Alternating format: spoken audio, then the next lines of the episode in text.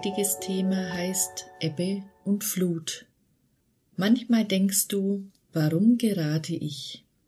Es gibt Momente im Leben, wo alles schief zu gehen scheint. Da schleicht sich schon mal die Verzweiflung ein, und man ist nahe daran zu resignieren. Diese Augenblicke kennt jeder, denn ich glaube nicht, dass es jemanden gibt, bei dem immer und stetig alles glatt läuft. Viele unterschiedliche Dinge können uns belasten und entmutigen, sei es Krankheit, Trauer, Kummer oder Probleme bei der Arbeit, in der Familie, mit dem Partner. Es wäre einfach, den Kopf in den Sand zu stecken und einfach nicht mehr herauszuziehen. Aber wir alle, du und auch ich, haben schon die Erfahrung gemacht, dass nach Wolken wieder die Sonne lacht, in der Natur und im Alltag.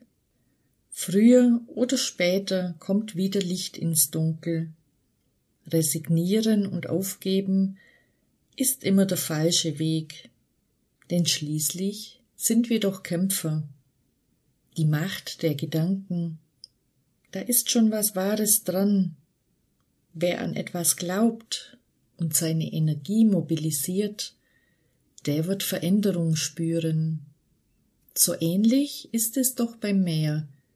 Bei Ebbe scheint alles trostlos und öde. Man kann sich nicht vorstellen, wie das Wasser zurückkommen soll. Und dann, immer mehr, beginnt es zu fließen, bis schließlich die Flut wieder das Meer in seiner ganzen Fülle präsentiert. Ein Kommen und Gehen, wie unser Leben, unser Alltag.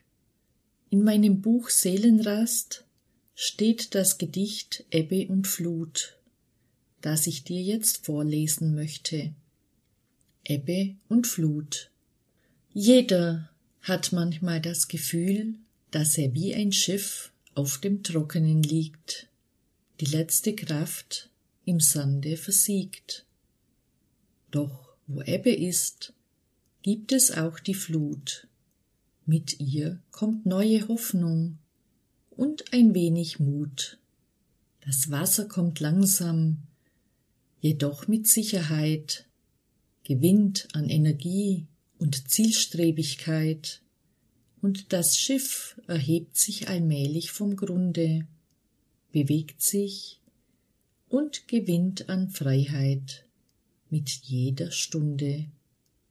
So ist das Leben ein Kreislauf von Freude und Leid.